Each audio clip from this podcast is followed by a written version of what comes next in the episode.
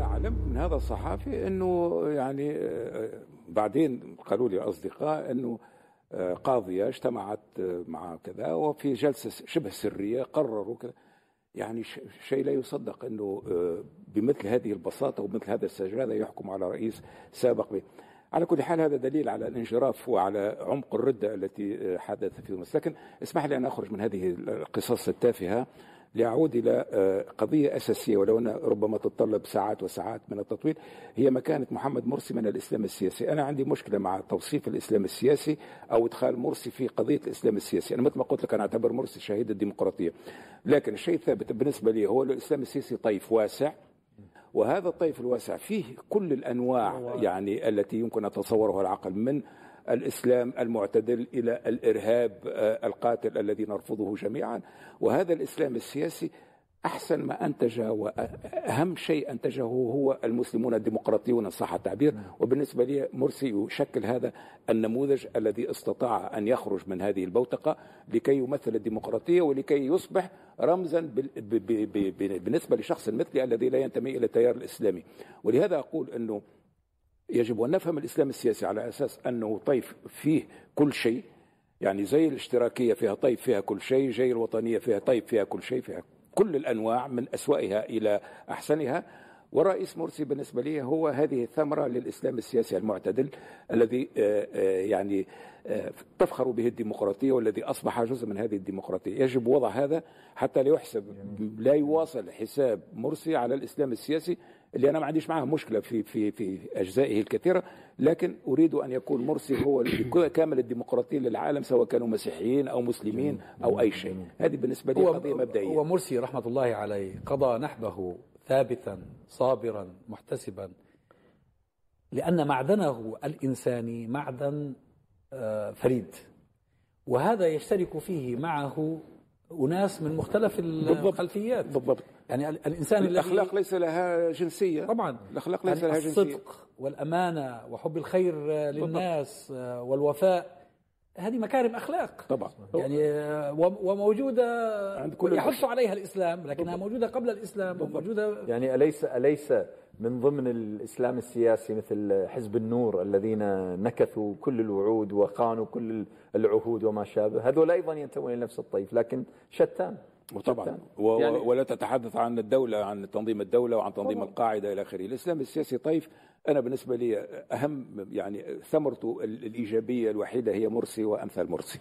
هو الربيع العربي الحقيقة يعني فتح أعيننا على هذه التنوعات بين التيارات المختلفة يعني زي ما حضرتك بتقول إن الرئيس مرسي الله يرحمه كان يعني هو نموذج للمسلم الديمقراطي أو الإسلام الديمقراطي. وأيضا نحن أو يعني أو كإسلاميين نعتبر أنه أيضا ظهر لنا نماذج من اليسار النبيل يعني زي الدكتور منصف المرزوقي ولدينا نماذج أخرى.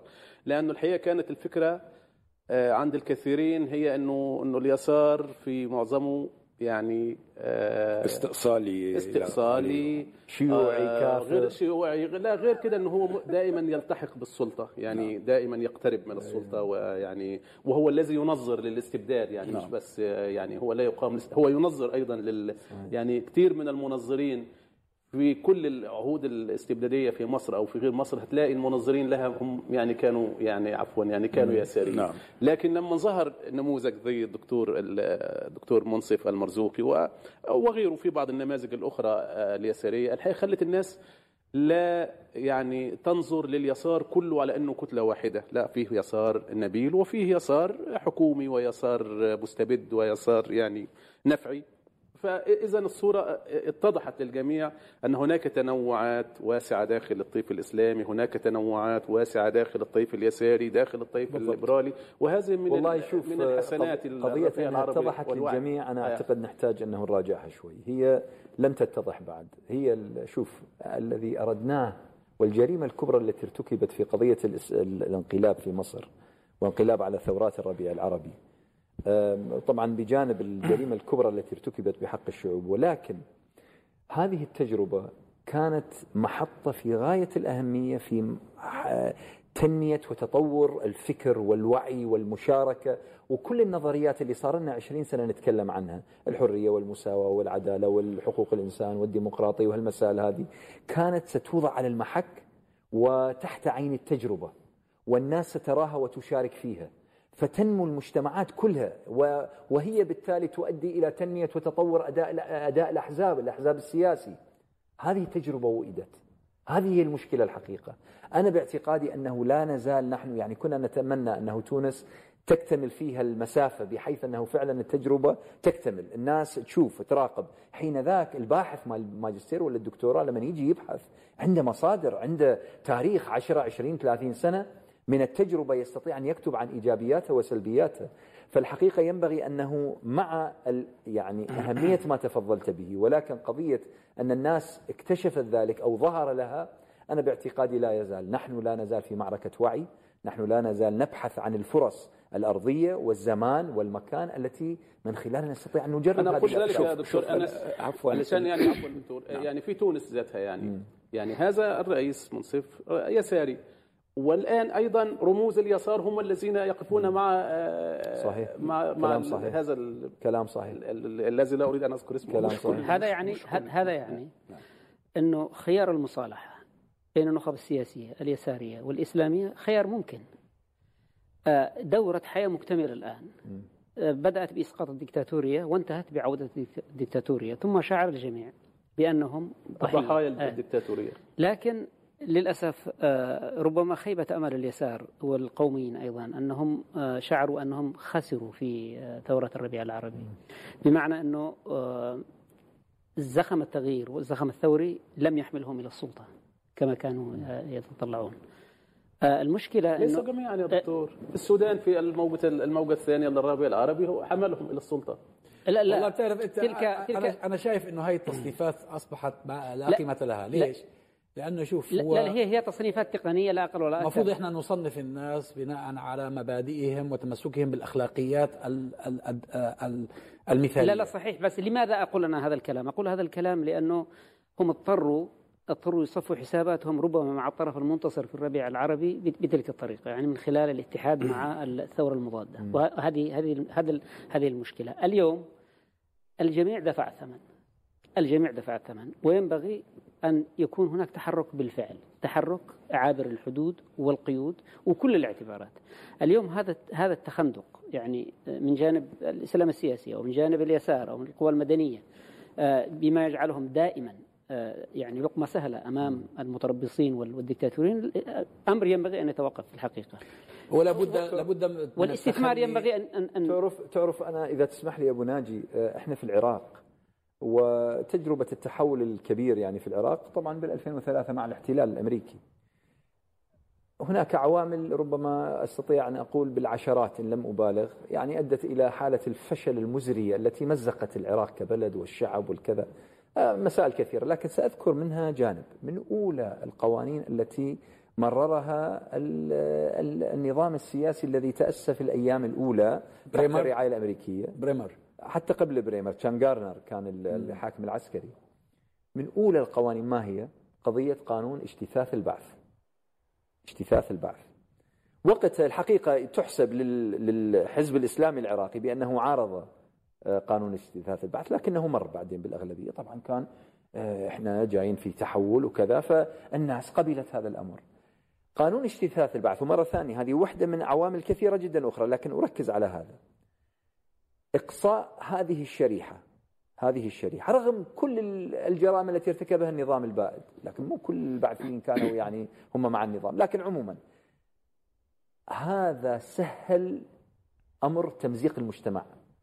إربا إربا لأنه أبسط حاجة أنا عندي مشكلة مع الموظف اللي بجنبي أقول هذا بعثي. أسهل حاجة أنا عندي جار أنا عندي جار والله مزعوج من طبخ زوجته ولا حاجة ولا مش أقول هذا بعثي.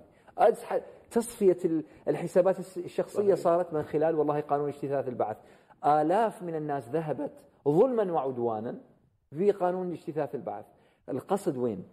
ينبغي أنه إحنا حينما ننظر ومرة ثانية أنا حاولت أني أسأل قبل شوي أنه ما هو باللغة الإنجليزية نسميه ال playbook ما هو دليل؟ دليل خطوة بخطوة الذي يعني يمكن أن نقدمه حينما تسنح لنا الفرصة مرة أخرى. ومن ضمن ذلك الوعي ونشر المفهوم بأنه أولا إقصاء أي طرف من أطراف المجتمع هذا خطأ وهذا تدمير وهذه قنبلة متفجرة ستنفجر في وجه الجميع. أنه نتوافق يا أخي صندوق هذا الاقتراع أيا كان الذي يتمخض عنا نقبل به جميعنا دون استثناء.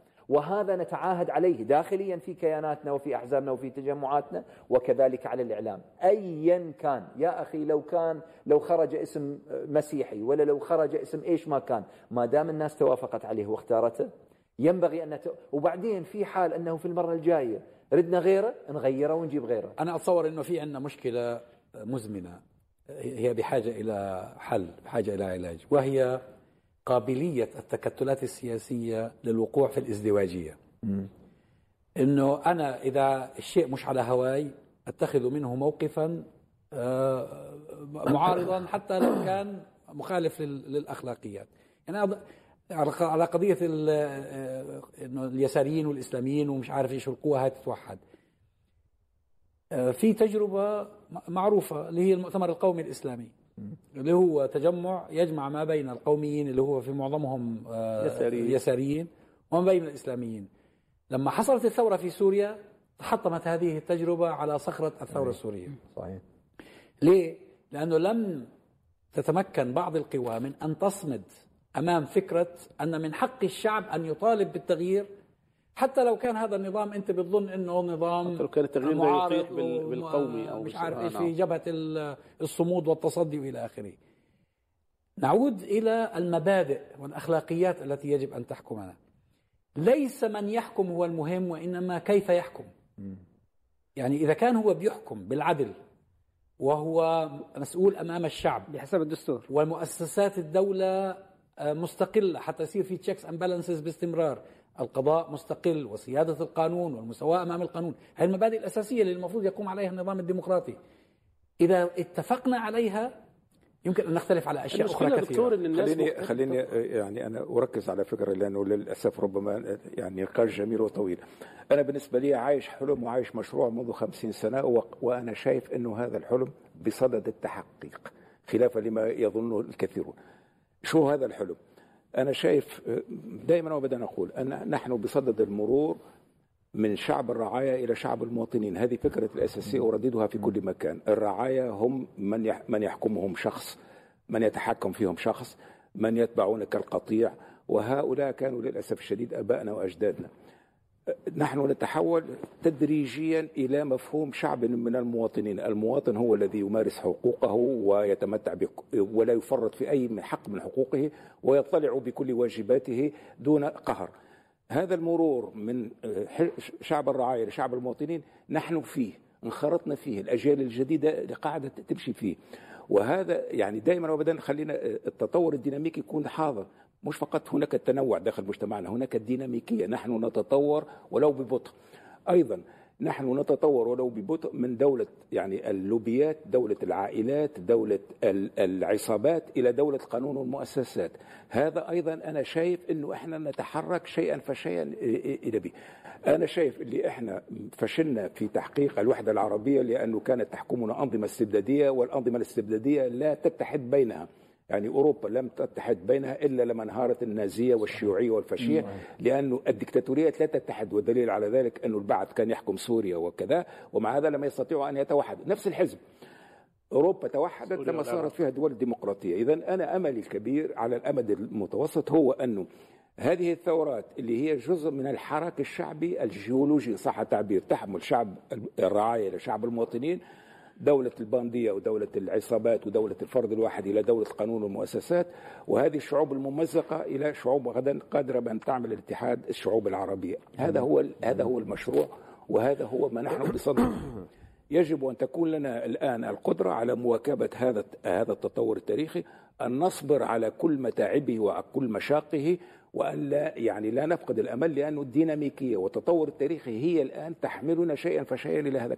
وهذا شيء أنا أشوف فيه بعيني يعني منذ خمسين سنة مثل ما قلت لك أنا آه، شفت تطور القضاء. وهذا انتبهت أن قلت أنت أنت دائما تتحدث عن التطور الديناميكي ونسيت أنه هذا القضاء بقيت تحاكمه على عقلية 30 و40 سنة. شوف الآن القضايا تتطور صحابيين يتطورون الأجيال تتطور ولهذا إحنا ماشيين ماشيين لهذه دولة القانون والمؤسسات شعب المواطنين اتحاد الشعوب العربية.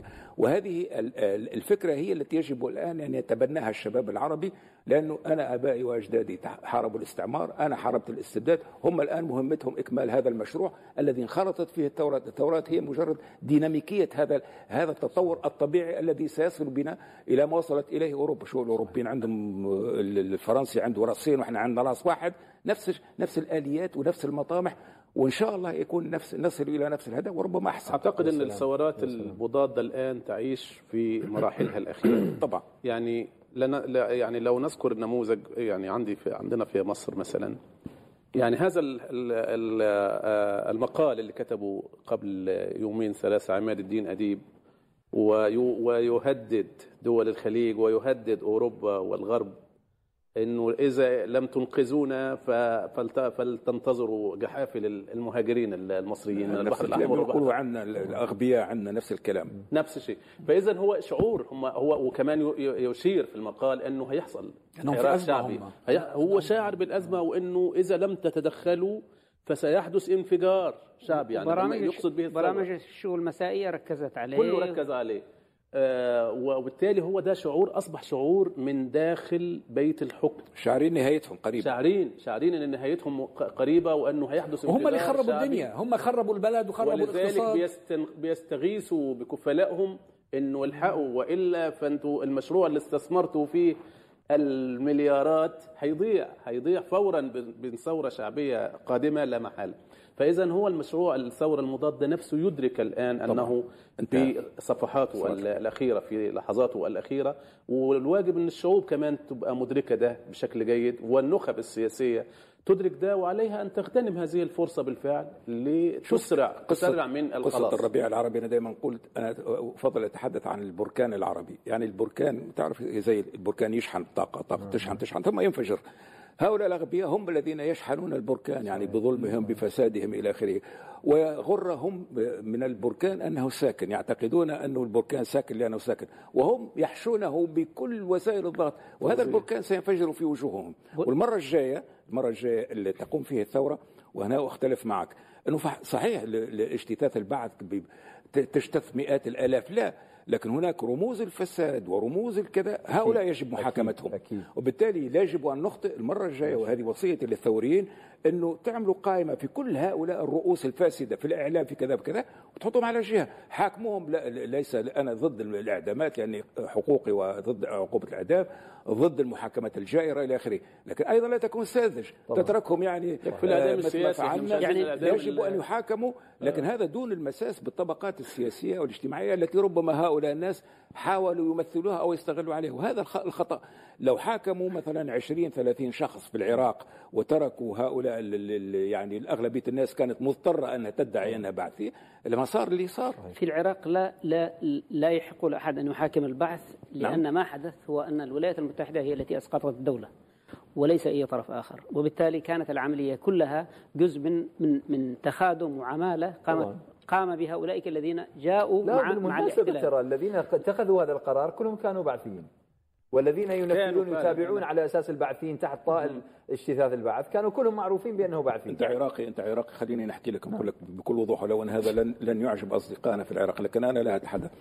شوف إذا أردنا أن نعمل ديمقراطية عربية نافذة فيجب أن نأتي لكل ما فعل في الديمقراطية في العراق ونفعل العكس. لا ديمقراطية لا طائفية لا محاصصة لا يتدخل فيها الدين لا يتدخل فيها المال لا تتخذ فيها القبلية لا يتدخل فيها الزعامات. هذا هو الذي سينقذ ديمقراطية العراق وديمقراطية أما هذه الديمقراطية التي فرضها الأمريكان المحاصصة الطائفي وكذا كارثة. أو دكتور كارثة على الشعب وكارثة على الديمقراطية. إخضاع إخضاع هذه الهياكل لقوة القانون وسلطة الديمقراطية. طبعا. طبعا. لأنه في النهاية لا تستطيع أن تزيل كل هؤلاء أو تنهي تأثيرهم في المجتمع. لو عدنا إلى مصر وتونس نعم. مثلما تم تقويض الديمقراطية في مصر وتم تقويض الديمقراطية في تونس اليوم جرى الاستئثار بالسلطة ومصادرة حق الشعب في الحكم في تونس وقبل ذلك في مصر نعم. هذه الدكتاتورية التي تشكلت في مصر وتشكلت في تونس قادت البلد. طبعا بتأتي هناك تأثيرات خارجية لا شك. الحرب الروسية الأوكرانية هناك آه، تخلي حتى الدول الداعمة للثورة المضادة عن سخائها وكرمها المعتاد انسحابها من المشهد ربما بشكل أو بآخر آه، وجود تقاطعات أخرى دولية وإقليمية. كل هذا أوصل هذه الأنظمة إلى درجة الإخفاق والفشل. اليوم هؤلاء الناس يصرخون. يريدون من الشعب أن يقاسمهم كلفة الفشل السياسي. يعني أنت صادرت حق الشعب في أن يحكم. ولو كان يعني لو كان أصلا هذا الحكم خضع لقوة القانون وللمساءلة ما كان وصل الحال إلى ما وصل إليه اليوم. فالتركيز أيضا ونحن نحاكم المشهدين التونسي التونسي والمصري هو أن تكون رسالة واضحة بشأن هذا الأمر. إنه أنت أوصلت هذا البلد إلى حالة الفقر والاستجداء والإهانة والمذلة لأنك صادرت حق الشعب في في في الحكم. هو ليش الديمقراطية في انتخابات كل كم من سنة؟ لأنه الشعب من حقه ديمقراطيا عبر صناديق الاقتراع أن يقول للذي حكم أحسنت أم أسأت. أو أسأت. فإذا ألغي ذلك وهذا الذي يحكم يظن أنه إله يظن أنه معصوم ولا يجوز لأحد أن أن يسأله أو يحاسبه. فطبعا حيخرب البلد أنا والله اللي يحزنني اللي يحزنني هو أنه إحنا ما زلنا في هذه الإشكاليات التي تجاوزها الغرب منذ خمسين سنة. يعني نحن نتخبط إلى حد الآن في إقامة أي نظام سياسي لأنه طالما عدم الاستقرار السياسي كل هذه الأنظمة السياسية الفاسدة هذه كلها لا تقدم اقتصادي لا تقدم ثقافي لا تقدم تكنولوجي. نحن نضيع وقتنا ووقت الشعوب في هذه القضية. المفروض إنه هذه قصة النظام السياسي تنتهي. المفروض إنه الشعوب العربية كلها تفهم إنه ما عندهاش خيار. يجب أن تنسى هذه قصة الراعي المنقذ هذه يعني التفكير البدائي. إنه دولة قانون ومؤسسات المواطنة الحقوق. هذا ما فعله الغرب وما مكنه من يعني عدم ضياع وقته في الحروب الأهلية وفي الحروب كذا ما مكنه من التفرغ للعلم وللتكنولوجيا يجب أن نجد حل بسرعة لنظام سياسي مقبول ديمقراطية حقيقية ديمقراطية غير فاسدة حتى نحقق الاستقرار. وعبر هذا الاستقرار نعود إلى ما يجب أن تتفرغ له كل الشعوب الذي هو البناء الاقتصادي والتكنولوجي والثقافي. إلى متى سنقعد نضيع وقتنا وجهدنا ودمنا في في عراك حول كيف يكون النظام السياسي؟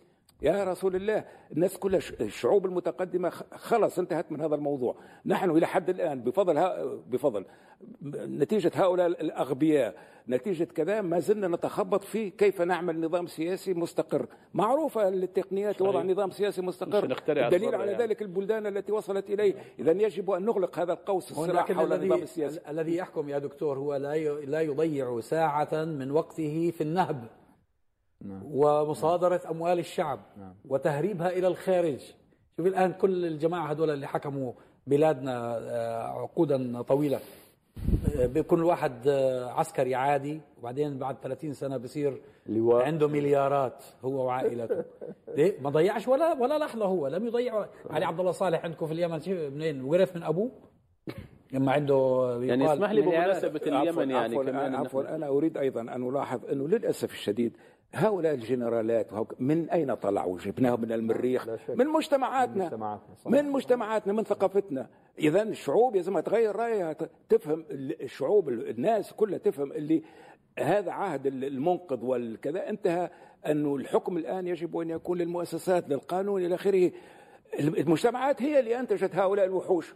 يعني هذا آه، السوري جاي من المريخ جاي من المجتمع السوري المجتمعات لم تخترهم. هم نعم. هم فرضوا أنفسهم فرضا عليها. لكن هم أيضا نتاج ثقافتنا. إحنا يجب أن نعترف بأن ثقافتنا تنتج هؤلاء هم إرث المستعمر. هؤلاء هم إرث المستعمر. نعم يا, يا سيدي الكريم أنا قلت لك ساعة أحيانا قلت لهم يجب يعني أنا أحب الشعر الجاهلي ولكن أحيانا أكتشف في الشعر الجاهلي فظاعات معنى ناس تفاخر بالقتل وناس تفاخر بالكذا كذا إلى درجة أنه مرة مع واحد من أصدقائي قلت له تعرف إحنا الحل الوحيد لكي نصل للديمقراطية أنكم لا تدرسوا شعر الجاهلي. فضحك. يعني لكن فعلا ثقافتنا ثقافتنا هي فيها يعني الكثير من من هؤلاء الأمراض. يا أخي لما تعلم الشباب وإني وإن كنت الأخير زمانه لات بما لا تستطيع الأوائل. أنت تخلق لي دكتاتوريين أنت تعلم الدكتاتوريه الثقافة يجب مراجعتها. هذا يستاهل كتاب في الشعر الجاهلي كتاب جديد. نعم. ثقافتنا قوسين أنا أحب الشعر الجاهلي لكن أحيانا والله في فظاعات لا تقبل. والله يعني عبودية واستهزاء بالنساء واستهزاء بالكذا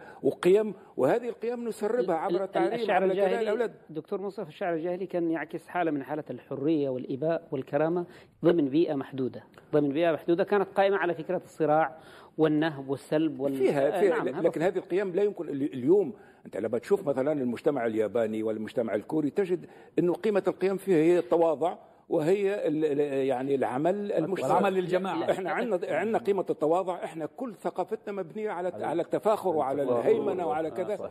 يجب إعادة النظر في يعني هؤلاء الدكتاتورين وهؤلاء الفساد لم يأتونا من المريخ أتونا من مجتمعاتنا. وبالتالي أنا مشكلتي الآن اكتشافي انه الثورة السياسية غلفت على شيء اللي هو مستنقع ثقافي يجب إعادة النظر فيه. أنت لا تستطيع أن تبني بناية من الرخام من المرمر على يعني على مستنقع. لابد من إعادة النظر في الثقافة وهذه مسألة المثقفين. ثم ثورة ثقافية يجب أن تصاحب أو أن تسبق الثورة السياسية. وإلا فأنا يعني نبني على وهذا يتشكل يا دكتور في نعم. الحقيقة في الحقيقة هناك تطور في الوعي؟ هناك آه، آه، يعني مؤشرات على أن الشعوب بدأت تستعيد زمام المبادرة. طبعا طبعا أو على الأقل بأنها في حالة استعصاء عن عن عن حالة التنويم أو التزييف التي تتم من قبل وسائل الاستغفال عن حالة الاستغفال. آه، لا ينبغي أن نستهتر بهذا، اليوم تقنيه الاتصال أحدثت واقعا مختلفا تماما ولكن ينبغي أن نبني عليه في الحقيقة، هذه المسألة تحتاج إلى ترشيد، اليوم هناك حالة فوضى في في استخدام وسائل التواصل الاجتماعي في طريقة تلقي المعلومات في ممارسة التأثير العشوائي عبر عبر وسائل الاتصال المتاحة. لكن في في المحصلة في المحصلة اليوم أصبح الشأن السياسي شأنا عاما بكل ما تعني الكلمة من معنى. إن لم يكن كما كان في السابق شأنا يتصل بالقصر أو بالنخب السياسية المحدودة. الفضاء مفتوح الناس يشاركوا بشكل أو بآخر في تقرير المصير يساهمون حتى في في في التوقع هناك تأثير هناك تحول ولكن ينبغي أن يتم استثماره بشكل صحيح. الإستثمار ينبغي أن يتم من خلال المؤسسات مؤسسات واعية مؤسسات واعية. هذه المؤسسات موجودة في الغرب لكن ليست موجودة عندنا للأسف الشديد. مراكز الأبحاث مراكز التفكير آه، المؤسسات العريقة المرتبطة بالجامعات الدراسات المنهجية الدراسات المتواصلة التي تقوم على فكرة الاتصال بالناس منهجيا وعلميا. بحيث إنه يكون في قدرة على التنبؤ وعلى صياغة سياسات من نوع ما شوف كلمة السر هي الحرية؟ طبعا. الحرية. بدون حرية لا يوجد إبداع ولا يوجد تفكير ولا يوجد نهضة. الحرية مع المسؤولية. رد بالك. الحرية رد بالنا كنا لأنه الحرية يعني عندما اكتشفناها إنه الحرية بدون أوضح. مسؤولية هي السم في الدسم. صحيح. والحرية يعني المسؤولية بدون حرية والحرية بدون مسؤولية يجب أن نقول للناس أنتم أحرار لكن في إطار المسؤولية. المسؤولية دكتور يوفرها القانون. قانون سيادة القانون. لا لا مش بس القانون كمان الشعور أيضا. الشعور إنه شعور الذات الأخلاقية الناس تلتزم بها طواعية يعني من نفسها. إذا إذا في مؤسسات قوية إذا احترم القانون بشكل صحيح في نهاية المطاف يحدث تراكم. يحدث تراكم. هي المؤسسات الديمقراطية تضمن ذلك أه. طبعا. اللي هي استقلال القضاء سيادة القانون المساواة أمام القانون حقوق الإنسان حقوق الأقليات. لأنه تبقى تبقى النوازع الشريرة لدى الأفراد الفرد للحرية. أنا دائما أعطي المثال نقول أنتم تحبوا تفهموا الحرية. آه أنت لما تركب في سيارتك فهمني تمارس حرية أنت تستطيع أن تذهب أين تريد تستطيع أن آه، يعني أن تأخذ معك من تريد تستطيع أن تذهب. هذه كلها حرية. لكن في نفس الوقت انظر إلى يعني التبعات. يعني أنت مطالب بأنك تضع آه، آه، يعني الحزام. مطالب بأنك تسير بسرعة معينة. مطالب بأنك تقف أمام الجندي أو الشرطي إذا كذا. هذا ليش؟ لأنه هذه القوانين ليس للحد من حريتك وإنما للحفاظ على حياتك وللحفاظ على حياة الآخرين. وحريات الآخرين. الآخرين. اذا قضية إنه للأسف الشديد إحنا لما جاءت الثورة الناس شعرت بحرية دون مسؤولية فأصبح كل من يريد أن يتكلم كنا خارجين من وهذه كانت من, من زمن فوضى, فوضى. طويل. وبالتالي أنا دائما أقول الحرية مع المسؤولية.